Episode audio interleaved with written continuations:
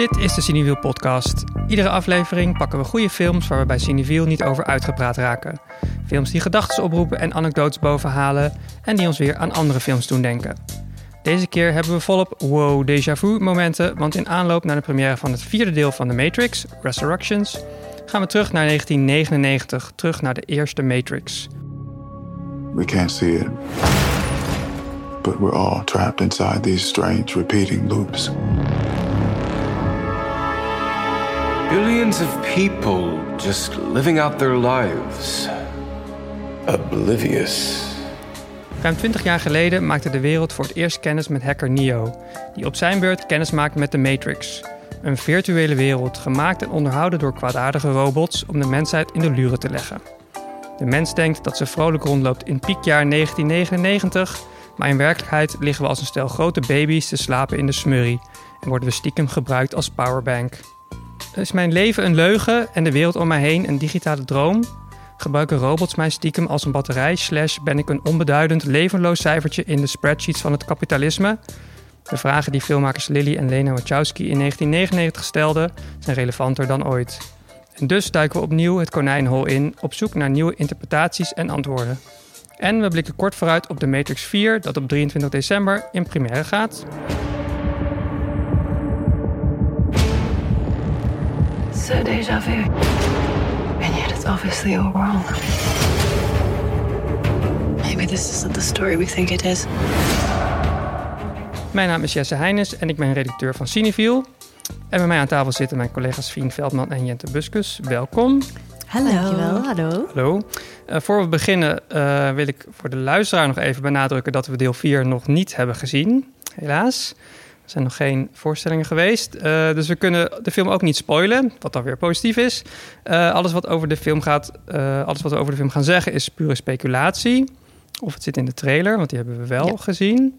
Uh, vijf en keer. Vijf keer, ja. Vond je hem zo goed? Gewoon zin in. Ja. ja. Uh, gaan we het straks over hebben. Deel één tot en met drie van de Matrix gaan we wel helemaal uitkammen. Dus als je die nog wil zien, vrij van onze mening en uh, interpretaties, dan uh, kun je deze podcast beter voor een later moment bewaren. Uh, Jente en Fien, ik wil even beginnen met jullie hackernaam. Want hacken is heel cool in deze film. Ja, oh, als je een hacker was, wat was jouw naam uh, dan geweest, uh, Fien? Ik zou het echt niet weten. Ik heb echt veel te knullige e-mailadressen en zo vroeger gehad om daar echt iets van te maken. Ik zie jou ook niet per se als een hacker, nee. moet ik zeggen. Nou, je ziet er vandaag een beetje uit als een hacker, toch? Zo. Trainingspak. Ja. Ik dacht meer als een soort campinggast. Oh ja. Maar uh, ja, nee, ik weet het gewoon niet. Als jullie nog uh, op een goede hackernaam voor mij komen, dan... Uh... Misschien een anagram of zo? Van, ja. van, van Nief, mijn... Nief. Nief. Ja. Fine. Ja. Fine. Brand fine. Ja. Naïef. Vind ik ook wel leuk. Ja. En Jente? Ja, ik uh, ben zelf heel erg trots op mijn Spotify-naam. Die is namelijk xx-negenennegentig. Jentje negenennegentig-xx. Wow. Oh ja, ja. Ik ga heel, heel erg old school. Op, zeg maar die old school M S N... Ik weet niet waarom we dat deden. Dat grote letter, namen. kleine Grote letter, letter, kleine letter. Iedereen drie in plaats van een E. Ja, ja. Het geboortejaar. Ja, geboortejaar. Ja. Gewoon je hele Heerlijk. identiteit in, ja. één, in één ding omvat. Maar, dat is natuurlijk heel ja. dom als hacker. Ja, maar... we weten wel meteen wie je bent. Ja. Ik zou dan ook dan denk ik niet zo goed functioneren. Bente of zo. Oh ja, dan kun je ook meteen iemand anders ermee pakken. Mm. Ja. Bente negentien negenennegentig. Ja. ja. Sorry uh, als er Bentes van tweeëntwintig jaar oud luisteren. En die van jou, Jesse? Uh, ja, ik moest denken aan mijn allereerste uh, soort nickname op een chatprogramma. I C Q was dat. En ik had mezelf U F O genoemd. En daar werd ik meteen de volgende dag keihard mee gepest op school. Op de middelbare school. En dat is ook een beetje... Ik denk dat best wel veel hackers misschien U F O heet. Ik weet het niet. Ik heb geen idee. Het is nogal algemeen. Ik weet ook niet zo goed. Ik vind het wel leuk. Mensen Omdat jij dat... zelf dacht, ik ben ook een unidentified flying ja, ik weet niet, mensen gingen dat inderdaad invullen voor mij. Van, haha, Jesse is een unidentified flying... ik weet niet meer. En het was heel sneu, maar dat, ja, dat zou er misschien toch, toch weer op teruggrijpen. Wel, het is wel goed om het dan te reclaimen als hackernaam, denk ik. Ja. Ja. Dan ja. kun je ze allemaal terugpakken. Gewoon Precies. een geuzennaam. Ja. Hacker U F O strikes again. um, ja, we gaan het dus vandaag hebben over de Matrix. Voornamelijk deel één, misschien ook wat twee en drie. Um, De film is uit negentien negenennegentig. Uh, dat is jouw geboortejaar, Jente. Dus ik ja. vroeg me af, wanneer heb jij hem voor het eerst gezien? Ik heb hem voor het eerst gezien op de middelbare school met een vriendinnetje thuis. Bij haar. En dat was gewoon een D V D volgens mij. Toen was ik denk ik vijftien of zo. En toen snapte ik er echt geen zak van. Mm-hmm. Zij was helemaal fan. En ik dacht echt, wat is dit? Ik vind het niet leuk. Ik vind het moeilijk. Mag ik iets, iets begrijpelijks kijken? En toen heb ik hem nog een keer... de tweede keer gekeken voor mijn studie. Het was de eerste film die ik moest kijken voor mijn studie. Wat voor studie is dat? Uh, media en cultuur. Oh ja. Het was een soort van intro in die filosofieën waar die film een beetje om draait. En toen vielen alle puzzelstukjes een beetje op zijn plek. En toen dacht oh ja. ik, oh mijn god, dit is best wel cool. Toen vond ik het weer stom omdat het weer heel ingewikkeld werd door al die theorieën die ik moest kennen. En nu vind ik het weer heel vet omdat het... daar gaan we het zo ook nog over hebben. Je kan er zoveel in lezen en zoveel... interpretaties aan ophangen en zo. En het is zo'n... Ja, het, heel veel mensen... Ra- het raakt heel veel mensen mm-hmm. of zo, for some reason. Um, en dat vind ik altijd heel interessant. Dus ja. nu ja. ben ik weer fan. Okay. Maar wie weet wat er na deel vier gebeurt. Ja, kan alle kanten op, ja. ja. Ik vind het wel ook echt een ultieme... inderdaad, studiefilm of schoolfilm. Want de eerste keer dat ik hem zag... was op de middelbare school... op onze filmdag, denk ik. Zo'n jaarlijkse filmdag... En wij hadden ook filosofie op de middelbare school. En dan ging het dus ook heel vaak over de Matrix. Omdat je gewoon... Ja, er zitten ook heel veel filosofische verwijzingen in. Uh, naar Plato's grot en allemaal dat soort dingen. Uh, waardoor je dus dan ook echt... Ja, dat was ook voor mij de eerste keer dat ik ermee in aanraking kwam. Dus echt uh, totaal niet op een soort entertainmentniveau. Nee. Nee. Ja, jij waarschijnlijk wel, Jesse. Ja, het was voor mij... Ik zat denk ik in de tweede of derde van de middelbare school. En... Uh... Ik heb hem volgens mij voor het eerst op videoband gezien... op zo'n soort van slumberparty... waarin iedereen met van alles bezig was... behalve met de film, behalve ik natuurlijk. Dus ik had hem ook soort van half gezien. Ik snapte er geen bal van. En, um, maar ik weet nog wel dat ik hem daarna dat ik hem heel vet vond... en daarna die videoband had gekocht... en elke keer dan zo al die actiescènes oh, ja. ging spoelen... Ja. van nog een keer die actiescènes kijken. En ja. nu als je hem weer terugziet, zijn die actiescènes... Uh, vooral die van twee en drie zijn best wel slecht of zo... maar die van één mm-hmm. nog wel goed, maar wel van... dat is het meest gedateerd, terwijl al het andere is juist... relevanter ja, geworden of nog steeds thema's, interessant. Ja, die zijn, Terwijl dat toen uh, was ja. het meer van, huh, ik, ik snap het niet of ja. waar gaat het over? Ja. Ik vind maar die actiescènes cool nog steeds iemand, heel cool uh, eigenlijk. Ja, die ook van twee en drie zijn misschien iets meer low budget of zo, maar of in ieder geval met minder aandacht gechoreografeerd. Maar die uit deel één zie ik nog steeds, vind ik beter dan de meeste Marvel ja. uh, vechtscènes of zo. Ja, het, het heeft echt een soort stempel gedrukt. En daarnaast hebben heel veel mensen het zo vaak ja. nagedaan... dat ja. het nu misschien ook een soort cliché ja, is een beetje, overkomt. Ja. Um, een grap geworden. Ja. ja. Want moeten we nog even het, het samenvatten van waar het over gaat? Ja, ik denk wel slim, laten hè? we dat doen. Zullen we dat proberen? ja. um, ik zoals ik net al zei, hacker Neo, of Neo uh, is een hacker die contact legt met uh, Trinity en Morpheus, twee ja. andere hackers. Ja. Die hem vertellen en meenemen naar de echte wereld. Ze vertellen hem dat de wereld waarin hij leeft, het jaar negentien negentig, niet echt bestaat, maar een virtuele computerwereld is gemaakt om mensen bezig te houden... terwijl ze als een soort batterij liggen opgestapeld in flats. Ja. In het jaar, ik weet het eigenlijk niet. eenentwintig negenennegentig. eenentwintig negenennegentig, oh, nice. Ja. ja. Uh, want we hebben ooit oorlog gevoerd met de robots... en toen de zon verduisterd en de robots kregen toen geen energie meer... en ze hadden energie nodig, dus wat hebben ze gedaan? Ze hebben de mens, hebben ze een batterij van gemaakt... en om ze een beetje bezig te houden hebben ze de Matrix ontworpen. Dus vat ik het zo een beetje goed samen? Ja, uh, ja. Ja, en uh, welke rol speelt Neo dan daarna nog in dat hele Matrix-verhaal? Hoe zou je dat... Uh... Nou ja, hij is dus eigenlijk gewoon een soort van figuurtje... die in de normale wereld, oftewel de Matrix, rondloopt... onder de naam Thomas Anderson. Thomas Anderson. mister Anderson. Ja, mister Anderson. Uh, gewoon een soort van kantoorklerk. En hij... Ja, er wordt eigenlijk contact gelegd met hem. Dus hij, oh ja. uh, dat hij... the one zou kunnen zijn. Een soort van verlosser, messias-achtige figuur. Een soort Harry Potter. Jezus, Harry Skywalker. Potter. Katniss Everdeen. Eigenlijk gewoon, ja, de hero van, de, van het verhaal. Uh, dus ja, zijn rol is... Hij ja. moet een soort van de revolutie hij, leiden. Ja, hij moet de revolutie ja. leiden dat uh, de mensheid het weer wint van de machines. Want in deze situatie heeft de machine duidelijk de overhand. Ja, want er is nog een klein groepje mensen dat zowel in de Matrix kan zich voorbewegen, maar ook in de echte wereld. Ja. Een soort en, de ruimte. De ruimte. En het is een soort... Het is een grot, maar het is ook een science fiction-achtige wereld met vliegende schepen en, ja. en, en robots die kunnen schieten en weet ik wat allemaal. Het is een beetje een heel groot contrast tussen het gelikte van de Matrix en het beetje het, het smerige van ja. de echte wereld. Uh, en dan in deel twee en deel drie, dan is Neo ook de one en wordt het heel complex met wat hij allemaal kan en hoe die computers proberen of de, de robots proberen dan de mensheid toch uiteindelijk weer dat, dat, dat laatste stukje verzet nog kapot te krijgen. Um, Een beetje andere films zijn het ook geworden daardoor, mm-hmm. denk ik. Wat... Ja. Veel, heel veel uitleg. Ja, ik ben dus afgehaakt in deel twee. Okay. Ik zeg het nu maar gewoon alvast. Ja. Want uh, het werd me te veel. Want uh, ja, dat is echt gewoon een en al vechtscène. Omdat die vechtscènes waarschijnlijk in deel één gewoon heel goed hebben gedaan. Ze dachten, weet je wat, we doen gewoon om de vijf minuten een vechtscène. Ook totaal onnodige ja. scènes. Gewoon een vechtscène die tien minuten duurt. En is gewoon een oefening. Voor ja. Neo, met gewoon iemand ja. die even met hem wilde oefenen. Ja. Dan zegt hij van, ik wil zeker Neo. weten dat jij wel de one was. ja, een heel moeilijk gevecht. Echt, Jesus. Ja.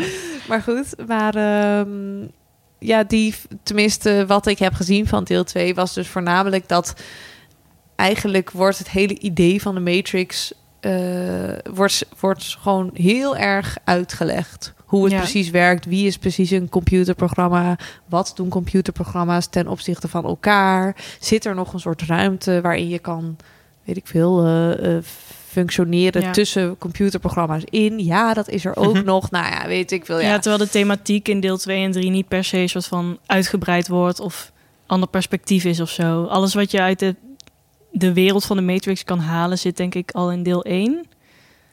Vind ik tenminste. Ik hoop het, want... en, en deel twee en drie zien er vet ja. uit. En kun je vast ook heel goed vinden, zeg maar. Maar um, er wordt heel veel nog aan worldbuilding gedaan... Ja. zonder dat het zonder dat er een punt ja, zonder dat er spanning wordt is. Ja. Ja. Tenminste, ik vond deel twee echt helemaal niet spannend. Nee. Dus toen ben ik maar afgehaakt. Er zit wel één, volgens mij wel relevant punt in. Dat is, uh, op een gegeven moment krijg je een soort van hele... ook weer zo'n... klassieke scène die mensen toen echt dachten van... wat is dit zo'n... de architect gaat dan uitleggen oh, ja. wie hij is en wat hij heeft... Oh, ja. hoe hij de Matrix heeft ontworpen. En dan is de clue eigenlijk... Neo is zelf ook onderdeel van het systeem. Hij, de One is niet een soort van gelukje voor de mens. Dat is gewoon in, dat is soort van ingebouwd. Daar ontkomt dat systeem niet aan. En hij, Neo is al de zesde of de, de zevende One. Oh, en elke keer zet. begint het weer opnieuw, ja, zeg okay. maar. Dus en nu, maar goed, in, uh, aan het einde van de drie is Neo wel degene die het wel doorbreekt. Ja, ja. En hij is de zeven, dus waarschijnlijk ook heel symbolisch. Oh, ja, mooi. Zeer symbolisch. Ja, ja. Heel veel symbolen. Ja. Uh, maar dan is, dan is toch volgens mij ook het punt een beetje van... het hele bestaan van de One is, is weer een soort van...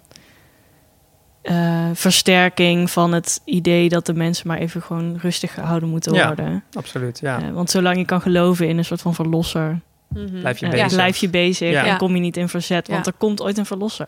Ja, en dan blijf je ja, eigenlijk gewoon daar. Er zitten natuurlijk ook heel veel religieuze ja. thema's aan. Ja. Nou, dat is ongeveer de Matrix één tot en met drie. We zullen nog wel wat meer dingen, details voorbij komen, denk ik, in uh, de rest van de podcast. Maar misschien ook nog even goed om terug te gaan naar twintig jaar geleden toen die film uitkwam. Dat is wel, ja, het is ja. best wel knap hoe relevant het nog was. Ja. Maar toen... Uh, echt een andere wereld. Ja, maar toch uh, ook een beetje hetzelfde, maar een soort misschien minder sterk dan nu. Bijvoorbeeld, internet was er wel, maar nog niet zo wijd verspreid als nu. Je moest nog inbellen in veel gevallen. Niet iedereen had de computer op z'n, in zijn hand. Laat staan op zijn eigen kamer. Dat was ja. best wel een soort drempel om op een internet op te gaan. Uh, dat was dus ook het jaar vlak voor Y twee K, de angst voor de millennium bug. Mm-hmm. Uh, Jente, jij zal je dit niet herinneren. maar er was een angst. Ik heb er wel ooit iets over gehoord. Ja. Denk ik. Er was een angst dat alle computers, omdat dus de, de, het jaartal zou veranderen. Ja, de klok. Ja, dat de, dat de klokken van alle computers zeg maar een soort van error zouden geven. Dat er weer in het jaar en, nul zouden zitten. Ja, dat het daarom alles een soort van eh, zou crashen. Eigenlijk, eigenlijk ja. zouden alle computers misschien crashen. Ik heb... In, in onze Spencer-podcast, al mijn lievelingspodcast, You're Wrong About, aangeraden. Oh, ja. Ze hebben ook een aflevering over oh, de Millennium okay. Bug. Ja, vertel. En in Amerika heerste toen ook het idee van... oh, de overheid moet wel of niet ingrijpen... en dit is niet ons probleem of whatever. Dus daar was best wel veel... Er zijn best wel veel politieke meningen over geweest. Ja. Um, maar volgens mij, het heeft zich wel soort van zelf opgelost... maar ook weer niet. Het was niet zo... ingewikkeld als we dachten. Maar, maar goed, die angst is dus wel ja, het... grote invloed geweest op de sfeer van die film, denk ja, ik. Ja, het is altijd moeilijk om te zeggen of dat specifiek de Wachowski's heeft uh, beïnvloed. Maar je kan wel zeggen van, er was een soort van uh, scepsis tegenover techniek. Die ja. groeit eigenlijk, want je ziet gewoon in de jaren negentig steeds meer computers, steeds meer nadruk op. We hebben al een computer, ja. alles wordt uh, gemoderniseerd.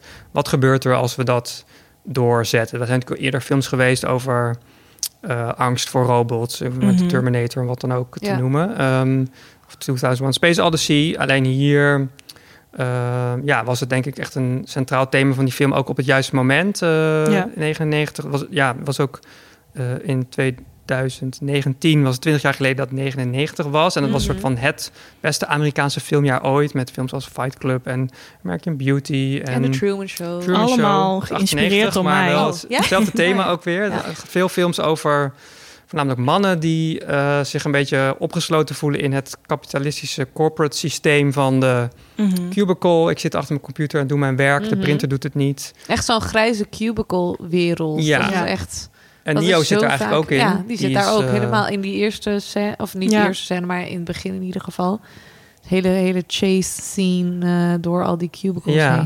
Dat is, echt, ja, dat is ja. dus ook heel erg dan eind jaren negentig. Dus dat zit er heel erg in. En het is ook wel opvallend dat heel specifiek in deze film... Uh, negenennegentig, in de Matrix is het volgens mij altijd negentien negenennegentig of zo. Dus uh, dat wordt dan gezien als het piekjaar van de westerse beschaving op dat mm. moment. Economisch gaat het ook goed.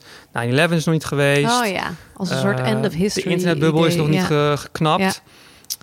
Um, dus dat zit niet... Ja, dat wordt dan in die film ook... wordt een paar keer uitgelegd van... waarom is de Matrix niet meer een utopia? Waarom is het niet meer een soort hellhol? Het zit er nu een beetje een soort van tussenin... Ja. van dit is net genoeg om mensen bezig te houden. En het is denk ik ook een heel erg... inderdaad, wat ook met die cubicles... en met het, met het werk op kantoor... een kapitalistische wereld, zo van... de, de haves versus de have-nots... Ja. Uh, de mensen buiten de Matrix... die leven best wel rudimentair... hebben niet echt lekker eten bijvoorbeeld of zo... Um, terwijl de Matrix is best wel glamorous op sommige plekken als je zou willen. Ja. Uh, wat ook een van de personages ertoe brengt om te zeggen van... Ik wil weer terug. Terug naar de Matrix. Ik wil gewoon ja. weer een biefstuk eten. Ja, ik wil opgeslokt worden door het systeem. Maakt me niet uit dat ja. ik niet vrij ben. Maakt me niet uit dat het, niet het nep is. is. Ja. Als ik maar weer zo'n ja. steak kan eten. En, en hij wil dan gewoon dat hij het niet meer weet. weet. Ja, ja, precies. Een soort van onwetend... steak eten. Ja. ja. Die wil dat nou niet. Nou, er nee. zijn best veel mensen die dat, die dat willen. Die, ja. Dat is best je wel kan, een normale ja. menselijke houding, denk ik. Dat je gewoon het liefst je ogen zou willen sluiten... voor alles wat de wereld een beetje ingewikkelder maakt dan die is. Met je steak. Ja. En ja, in de film wordt het dan gerepresenteerd door de rode en de blauwe pil. Een van die ja. vele dingen die ook jaren na de Matrix nog steeds relevant is. Gaan we het zo ook nog over hebben. Rode pil is, je slikt hem en je wordt wakker in de echte wereld... blauwe pil, je blijft slapen en ja, je weet niet ja, dat je eigenlijk een droom leeft. Iets anders is. Ja. Ja. Um, dus dat is een beetje de context uh, waar die film in uitkomt. En wat ook opvallend is, is hoe die film eigenlijk een soort mix is van allerlei soorten elementen: western, kung fu, Hongkong films. Ja, ja. Uh, Het is echt een mix van genres, maar ook een mix van i- inspiratie en. Ja. ja, stijl. Actie, eigenlijk. maar ja. ook filosofie. Ja. Uh, anime, ja. dingen zijn er gestolen. Of nou, gestolen, ge- geïnspireerd door. Mm-hmm. Het is ook een Alice in Wonderland film. Ja, ja. eigenlijk. Ja. Dus, ja, dat zijn een beetje de ingrediënten... Uh, ja, die die film op dat moment... zeg maar, de beste film voor dat moment maakte. En ook tot een enorm succes. Want ja, die mix van elementen die op zichzelf maakten... die soort van... film die heel veel mensen nog nooit zo hadden gezien, zeg maar. Mm-hmm. Dus die techniek van de bullet time... die, die daarna heel veel ge, het in slow motion mm-hmm. om iemand heen draait... terwijl de tijd stilstaat. Ja, dat was gewoon... Het was er wel misschien in, in Japanse tekenfilms... maar nog niet op deze manier met ja. een filmster als Keanu Reeves. Met zo'n groot publiek. Met, ja, met zo'n ja. groot, groot marketingbudget, groot studio erachter. Dus dat is... Um, ja, waar dat een beetje vandaan komt. En...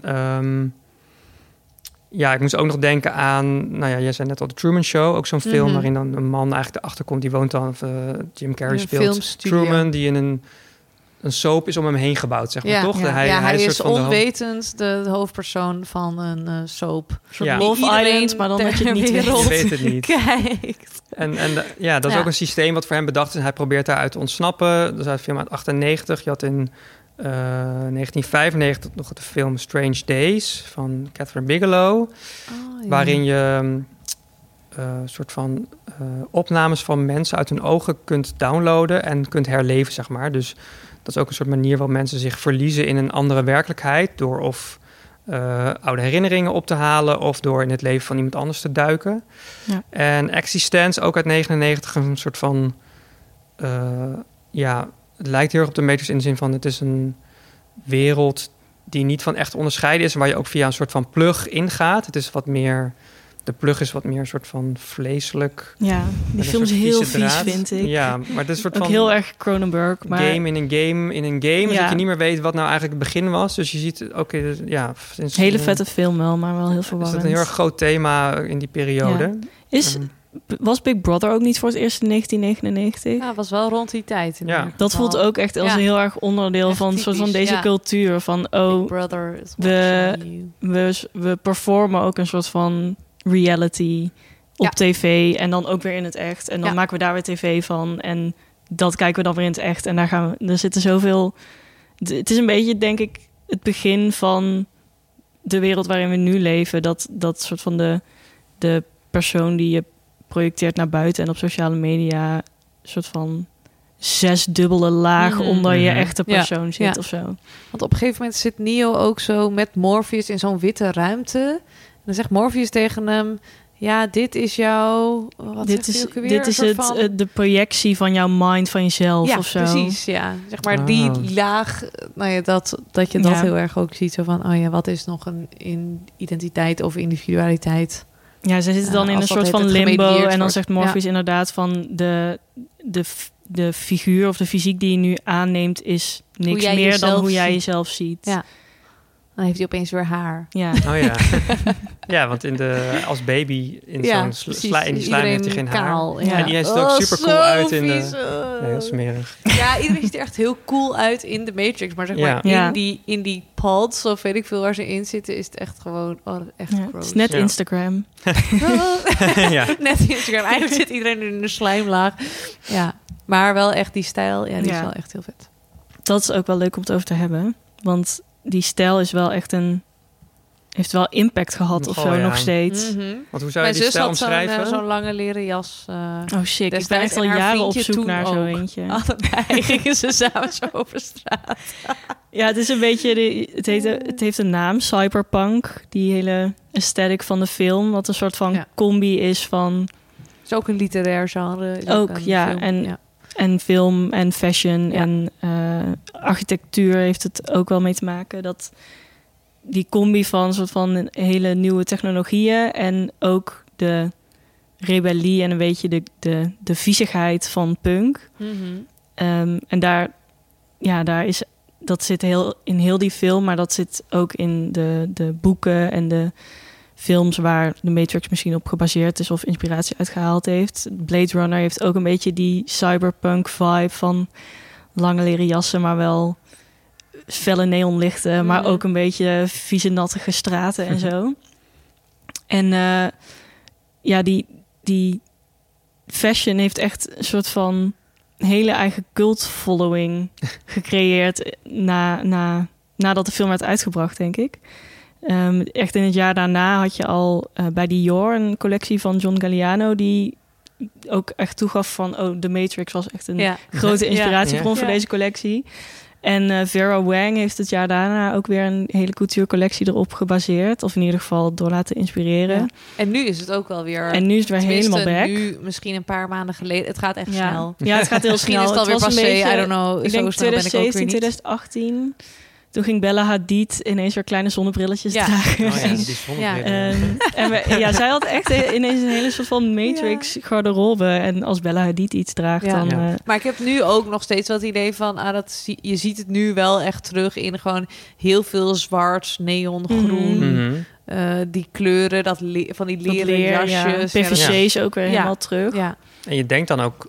al vrij snel, tenminste, ja, als je een beetje een film-mindset hebt... denk je ook snel aan de Matrix. Als, als je ja. zo'n lange jas ziet. En lange jas ja. en een ja. zonnebril. Ja, ja zeker. Dus, volgens mij was het de regisseur van Pleasure... die film die nu in Cineville draait. Oh, ja. uh, onze collega Maan was met hun een aantal theaters rondom Q and A's te doen. En ik zag ook een foto van hun en hadden ze zo allemaal een soort van leren jas aan. En ze keek heel stoer en had de regisseur van Pleasure had ook zo ondergezet.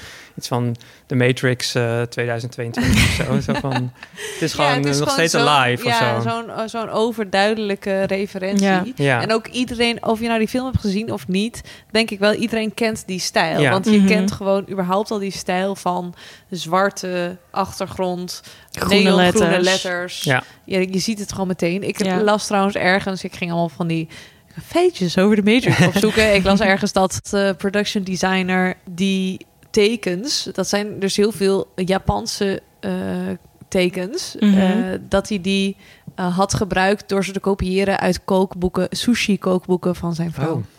Oh. Wow.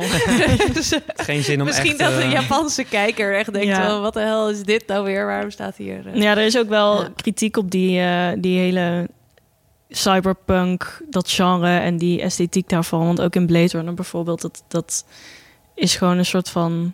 Er zit best wel veel orientalisme in. Ja, ja. Um, en het ja, is een soort van... mysterieus, het ja. oosten. Ja, ja waar ja. je in de jaren vijftig misschien dan mysterieus films over het oosten had. Over dan woestijnen en, ja. Uh, ja. en, en allerlei uh, spirituele dingen. Wat allemaal heel exotisch was, is het nu meer van...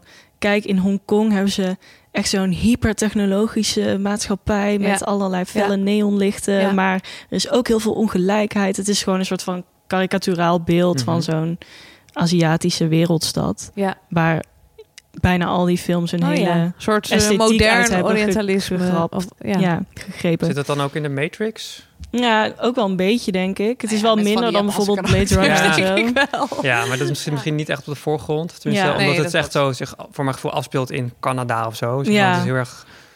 Behalve dan misschien van, oh, uh, we gaan nu een soort van Hongkong-achtige Hongkong fight scene doen, kung fu. En dan doen we met mm-hmm. de trommels en uh, in zo'n ja. dojo. Ja, klopt, ja. En uh, de enige acteur uit Hongkong die meedoet is dan... Uh, de beschermer van, het, van de Oracle of zo met een soort bijrol. Dat zou je misschien nog ja. kunnen zeggen van in die zin. Ja, die, die, die esthetiek van de film is wel denk ik anders dan heel veel van de films in dat genre. Ja. Maar um, ja, het zit er wel... Het is wel onderdeel daarvan, denk ik, mm. of ja. zo. Ja.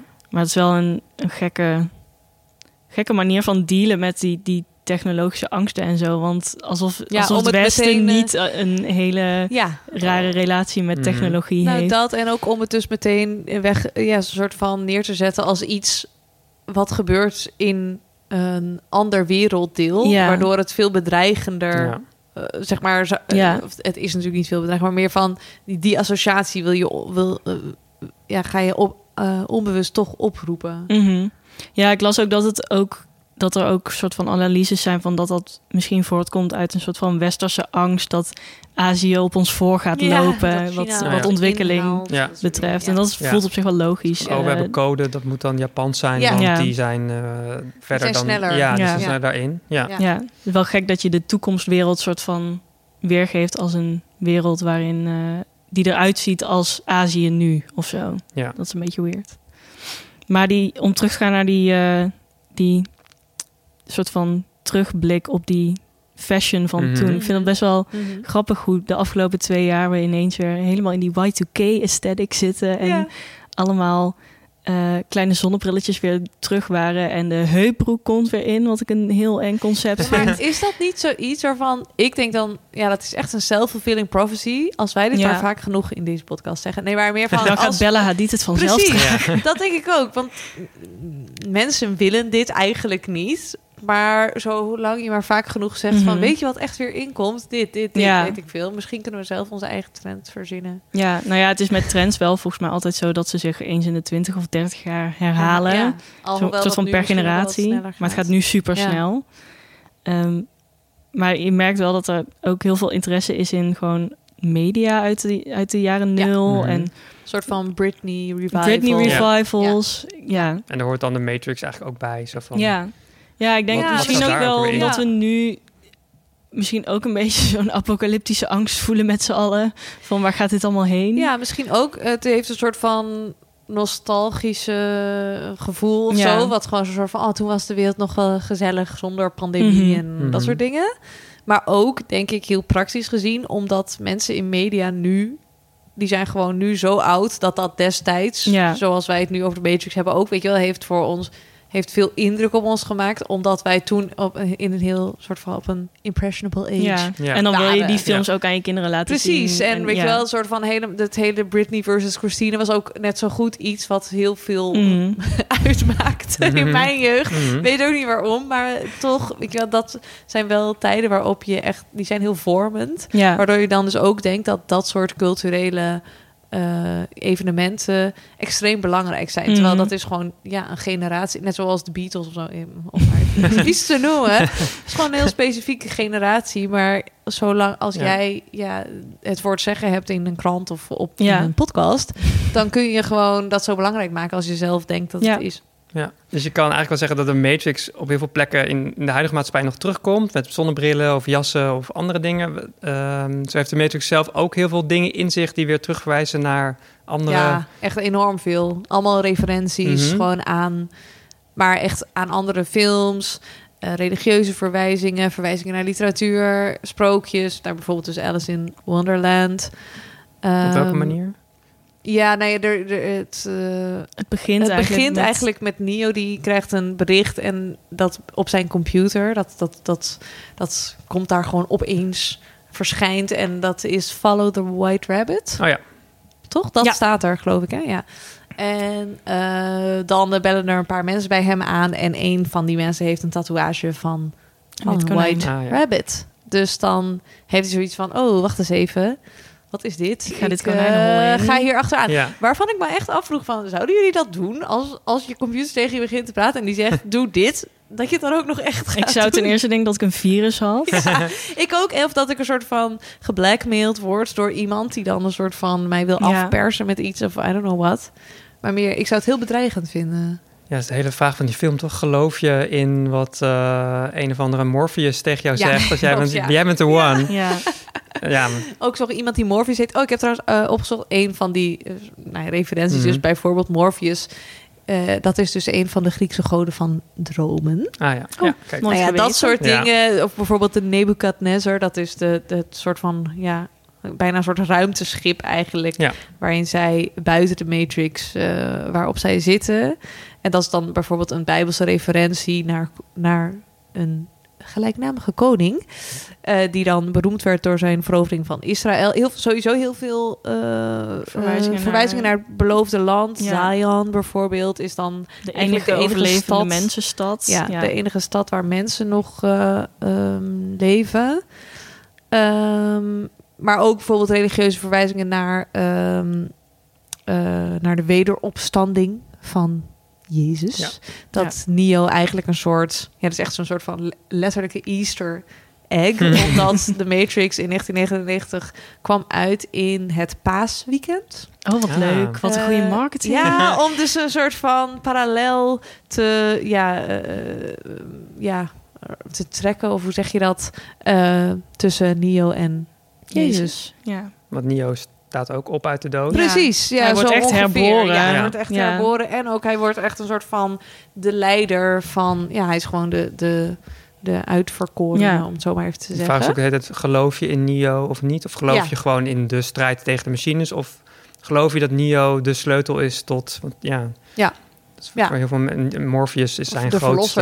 Uh, ja. Ja. ja. Er zijn ook ja. heel veel mensen heel sceptisch over van, ja, Morpheus, kom jij weer met je Neo? Uh, Wij ja. proberen hier gewoon de robots neer te schieten, terwijl jij uh, een rondje gaat vliegen met Neo. Ja, of ja, zo. Ja, ja, ja. Dus uh, nee, dat soort dingen. Jij hebt dus ook heel veel filosofische verwijzingen. Jij had het al over Baudrillard. Ja, uh, zo ingewikkeld. Uh, ja, laten we het daar niet over hebben. Maar als je het wil googelen, Jesse die zal straks een poging wagen. Bijvoorbeeld ook naar Plato's grot-allegorie. Daar had ik het net ook al eventjes over. Uh, dat is voor even voor een soort van middelbare school recap. Uh, het idee dat uh, van Plato, die beschrijft dan in een allegorie dat mensen vastgeketend zitten in een donkere grot waar een vuur brandt. En zij zien alleen de schaduwen van dingen op de muur van de uh, grot. En zij denken, omdat ze nog nooit iets anders hebben meegemaakt, ze zitten namelijk vast. Ze kunnen ook niet een andere kant op kijken of zo. Zij denken dus dat dat de werkelijkheid is. Dat de schaduwen van de dingen eigenlijk de echte dingen zijn. Maar het zijn eigenlijk onvolmaakte kopieën van de echte, ja, de ware uh, uh, realiteit, vormen. Ja. ja, de realiteit. Dus pas als iemand zich losketent en buiten de grot uh, gaat in het zonlicht, dan zal diegene echt de waarheid zien en de realiteit. Maar en dat is dus eigenlijk heel fel. Hm. Precies, het, is, het licht is heel... Inderdaad, jij weet het echt nog goed. Uh, ja, dit, dit is het enige wat ja, ik heb onthouden. Inderdaad, het licht is dan heel fel, waardoor als diegene terug zou komen in de grot en dus helemaal verblind is door dat zonlicht en dan weer terugkomt in de donkere grot, uh, dan zal hij niet goed kunnen uitleggen wat hij precies heeft gezi- ja. gezien. En zullen mensen in de grot het ook niet geloven. En dus het, het is ook, ook geen fijne ervaring om dan die grot uit te komen en nee, meteen verblind te worden. Het is eigenlijk veel fijner ja. om gewoon te blijven zitten en naar dat vuur te kijken. Ja, zodat je, zoals je, dat je een steak kan eten in de Matrix. Oh, ja. Ook ja. comfortabel. Nou, in ieder geval, ja, ja die allegorie. Dat, uh, ja, ja, dat Neo zegt gewoon ook als hij net wakker wordt van, oh, uh, my eyes hurt of zo. Mm. En dan zegt Morpheus volgens mij of iemand anders van, oh, you've never used them before. Ja. Klopt, dit is pas ja. de eerste keer dat je echt iets ziet. Oh, ja. ja, nou inderdaad. Ja, zeg maar eigenlijk, soms denk ik, hoe meer je daarover weet, hoe knulliger het allemaal wordt. Ja, hoe Snap letterlijk je? het eigenlijk ja, is. Ja, hoe, hoe letterlijk Aan de andere kant is, voel maar... ik me wel ook heel slim als ik al die dingen ontdek. Ja, als je het ontdek. herkent. Dan denk ik ja, van, oh ja, ja. Zo ik heb het wel eens ooit uh, een college gehad over Plato's God. Dus ja, misschien ja. snap jij de Matrix niet, maar ik weet wel waar het wel. echt over gaat. Ja. Maar het is niet... Je wordt echt zo'n vieze nerd ervan. In die ja. film is het wel logisch dat Neo echt oogpijn heeft of zo. Het is niet zo van... Ja, klopt. Ja, nee, het is er niet bijgehaald. Nee, ik vind nee, wel dat klopt, van... Ja. Binnen, zeker in film één klopt het allemaal met, in het verhaal of zo. Ja. Je kan het eruit halen en dan zeggen van... Ja, het is super obvious, maar... Het is wel, zeg maar... Als verhaal aan zich klopt het wel wat er in die film gebeurt. En hoe ja. het gebeurt of zo. Waardoor ja. denk ik misschien minder... Vond ik het in ieder geval minder storend... Ja, ik vind het ook helemaal niet storend. Nee. Het is meer dat ik, omdat ik het dan nu zo allemaal even heb opgezocht... Ja. Denk je echt zo van, oh god, dat is natuurlijk ook... Bijvoorbeeld zelfs het nummerbord oh ja. van de auto van Smith is dan... Die Smith is dus een, een uh, ja, hoe, hoe noem je dat? Een agent, ja, een agent, agent van, de, die, van de robots. Ja, een agent van de robots. Dus die, uh, die probeert Neo eigenlijk te vermoorden. Daar komt het eigenlijk op neer. Uh, of onschadelijk te maken. En zelfs zijn nummerbord verwijst dus naar een bepaald, bepaalde regel in de Bijbel. Zo oh, ja. zeg maar ja. echt overal zit iets in of de naam van het hotel of nou ja in ieder geval het ook heel leuk is het kamernummers en zo. Ja, ik precies. Ook voorbij ja, het is eigenlijk het is echt, echt een film uh, die gemaakt is voor voor de filmanalyse van nu, zeg maar voor alle YouTube video essays van mensen die ja. een film honderd keer kunnen streamen en pauzeren. Ja, en, precies. Uh, Eigenlijk best wel grappig dat dat in negentien negenennegentig is gemaakt. Want destijds Kon dat niet was dat best ja, wel was dat moeilijk om te doen. Was dat helemaal niet de filmcultuur om ja. elke scène... En ik denk dat het daarom nu misschien ook knullig voelt. Omdat het, als je het nu zo gaat kijken... Oh, dan ja. voelt het als, alsof het er heel erg ingezet is om te ontdekken. Ja. Uh, terwijl dat toen eigenlijk bijna niet mogelijk was. Nee. Er zijn echt wel tientallen explainer-video's, toch? Van de Matrix. Ja, echt. Ik weet niet hoeveel jullie hebben bekeken voor deze podcast. Maar zijn er een hoop. Ik denk ook wel dat dat best wel een impact heeft gehad op een soort van de filmwereld. Dat het de eerste echte blockbuster misschien was. Die best wel moeilijke filosofische dingen waar je het echt uren over kon hebben. Mm-hmm. En ja. dingen ja. kon unpacken en, en dingen kon vinden na ja. drie keer herkijken uh, was. En als je dan bijvoorbeeld kijkt naar bijvoorbeeld Christopher Nolan nu. Ja, die die constant. Zijn, ja. zijn hele brand, zeg maar, is, mm-hmm. is wat de Matrix al was. Ja. Zo, dus... Het is wel grappig hoe die cultuur is veranderd. Want ik denk dat je in negentien tachtig niet zo snel een film als The Matrix zou kunnen hebben Sowieso, gezien. Sowieso, ik denk het heel zo... moeilijk om dat bij een studio gemaakt te krijgen. Ja, precies. Behalve tweeduizend één oh ja, ja, en maar dat is ook niet Blade echt een, Runner. Ja. Maar dat is wel cool. Het is dat, nu normaal dat die, geworden. Dat het nu heel ja. normaal is geworden. Je weet gewoon, dan krijg ik heel veel uh, Twitter-berichten en YouTube-video's ja, precies, en uh, ja. mensen. Ja, het, mensen. het helpt juist heel veel eigenlijk. Een soort van geciteerd. Of, ja. Uh, ja, zeg maar, The Matrix zou echt gewoon de ultieme meme-film. Is het eigenlijk eerlijk gezegd? Ja, nog steeds. Er zijn zoveel ja. memes van Keanu ja. Reeves en Morpheus. Ja. Ja. ja, ik denk dat het wel een beetje de, de houding van de studio's heeft veranderd over de vraag van, kunnen we moeilijke films maken? Ja. ja. We gaan het nu hebben over de toekomst nog even. Mm-hmm. Uh, want ja, de Matrix schetst een niet zo vrolijk uh, wereldbeeld. Wat zei je ook? Welk jaar was het ook weer, Jensen? tweeduizend honderdnegenennegentig. tweeduizend honderdnegenennegentig. Nee, dus, ja, het is verschrikkelijk. De zon is geblokkeerd. Uh, de machines hebben... hebben de de, zon de, is de, een beetje zoals deze winter. Eigenlijk wel heel grappig ook. Maar goed, ja, ook niet grappig. Ja. Heel pijnlijk. uh, de, de robots hebben gewonnen en de mensen die leven in een soort van grot. En die kunnen eigenlijk niet zoveel. Ze moeten hopen op Neo. Uh, dus we gaan nu even in het fragmentenrondje kijken naar onze uh, favoriete toekomstbeelden. Die misschien wel... leuk zijn om naar uit te kijken, mm-hmm. waar je misschien wel vrolijk van wordt. Um, Jente, wat heb jij meegenomen? Ik heb meegenomen een fragmentje uit een van mijn lievelingsfilms. Uh, Her van Spike Jonze uit tweeduizend dertien. Oh. Dat is een toekomst zonder waar niet echt een jaar aan verbonden is, maar het voelt een beetje als over tien jaar of zo. Ja. Um, en wat ik zo fijn vind aan die film is dat het een soort van anti-sci-fi vibe heeft. Het is niet kil. Er is geen hele set vol chroom en, uh, en gladde, gladgelakte witte oppervlaktes. En iedereen heeft hele fijne gebreide truien aan en linnenrode shirts. Ja, het is en een hele, wa- het is een hele warme, warme voelbare ja. film. Ja. Um, waar ik heel blij van word. Ik, ik hoop dat de fashion ook zo mag zijn in de toekomst, dat we gewoon nog steeds high-waisted broeken dragen. Ja, ja, en wollen truien die gewoon een beetje ja. gerafeld zijn. Ja.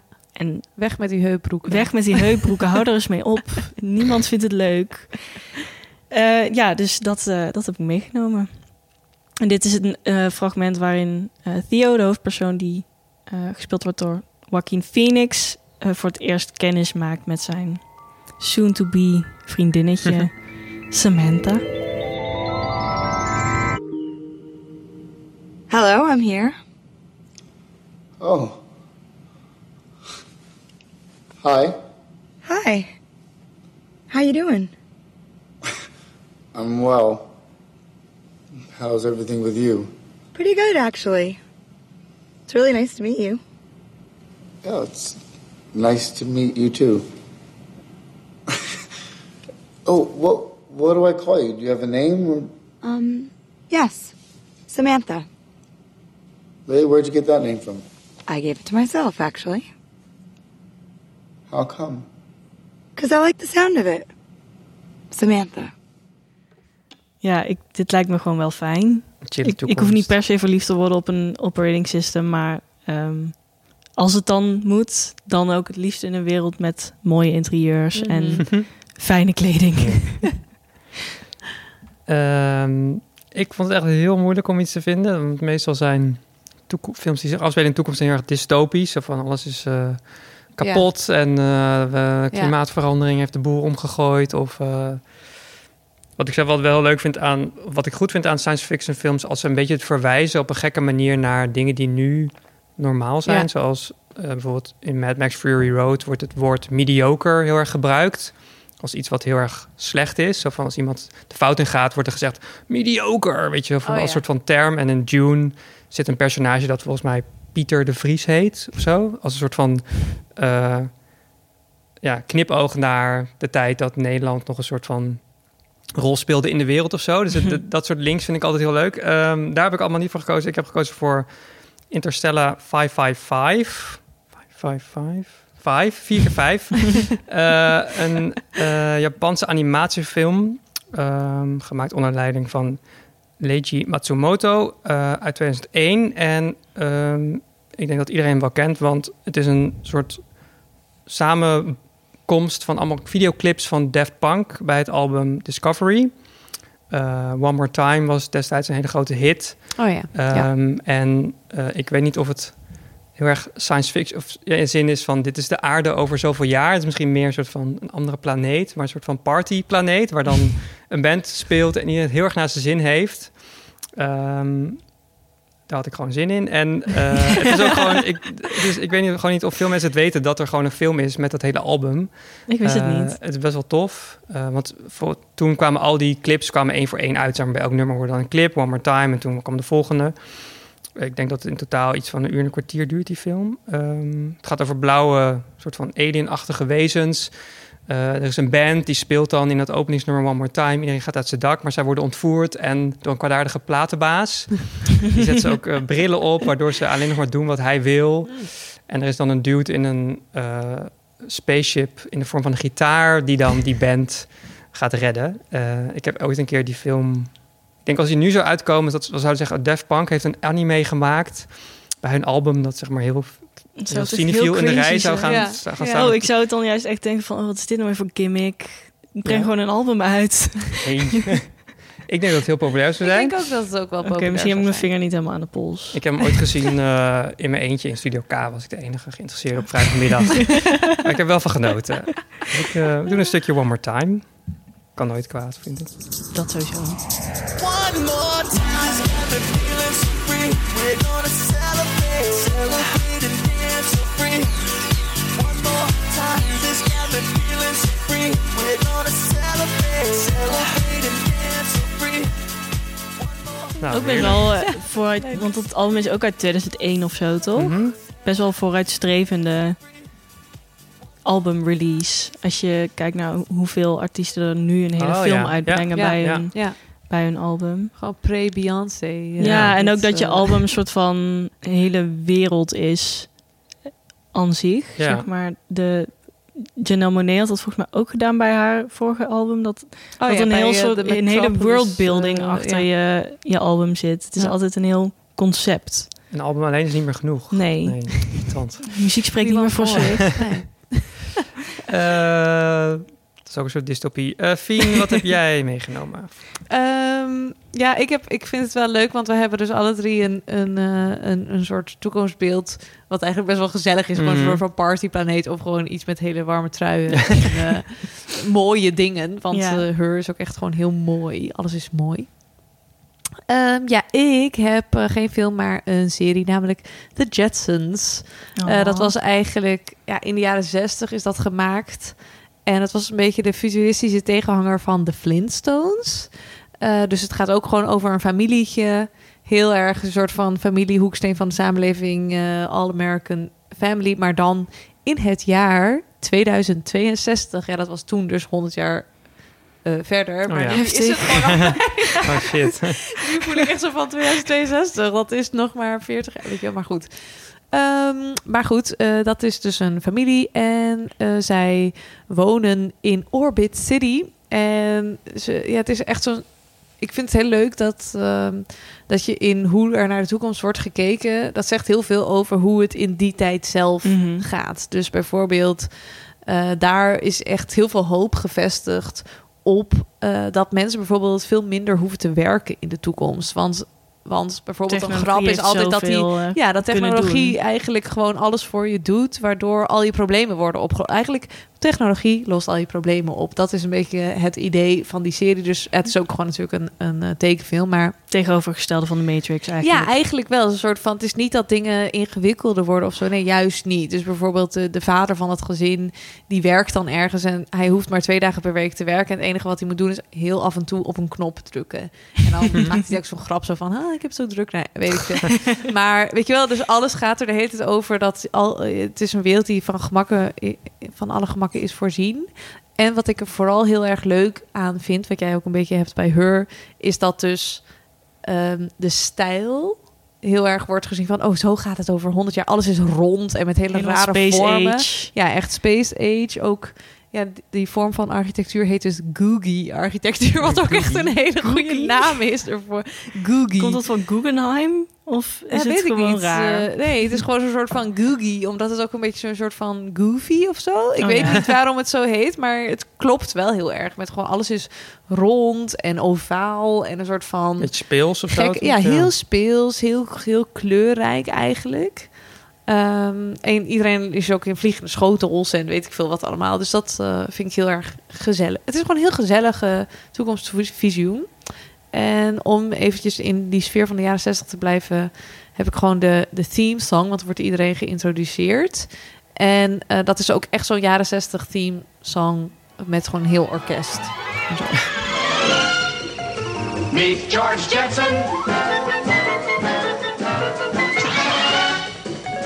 His boy Elroy.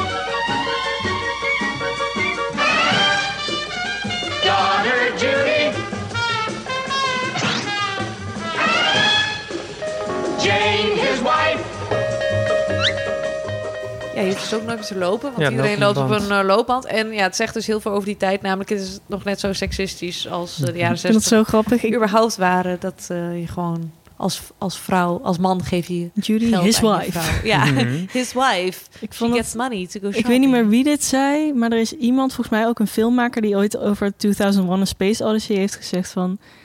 Ik vond dat zo'n fascinerende film, want uh, in deze film is alles mogelijk. We kunnen naar de maan afreizen...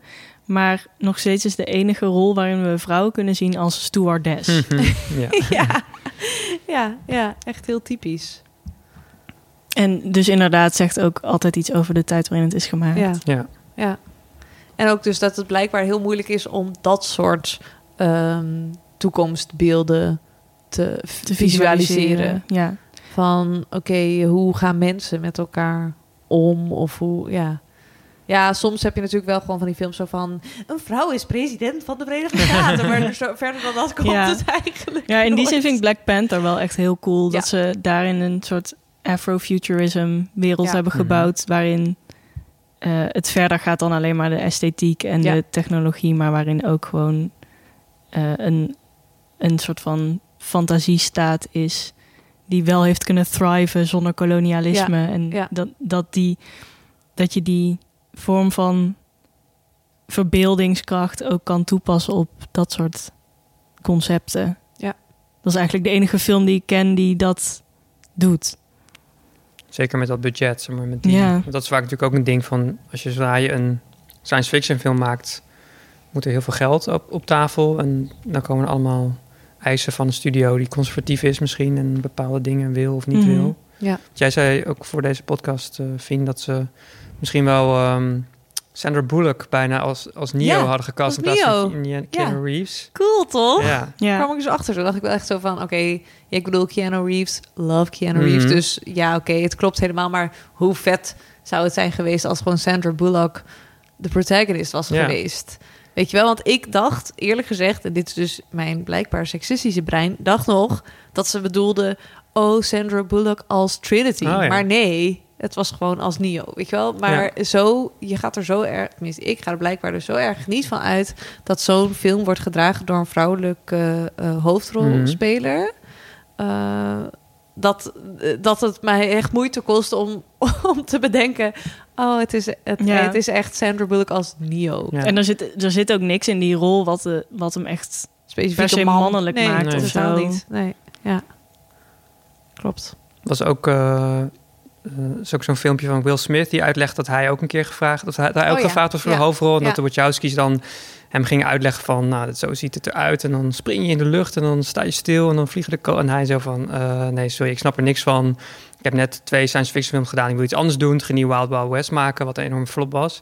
maar hij zei ook van... ja, als ze mij hadden gecast... dan als zwarte acteur... dan hadden ze Morpheus niet gecast... want dat oh, kan ja. niet. Twee ja. zwarte acteurs... Oh, ja. dat, dat ja. had niet gekund... Ja. van het studiosysteem...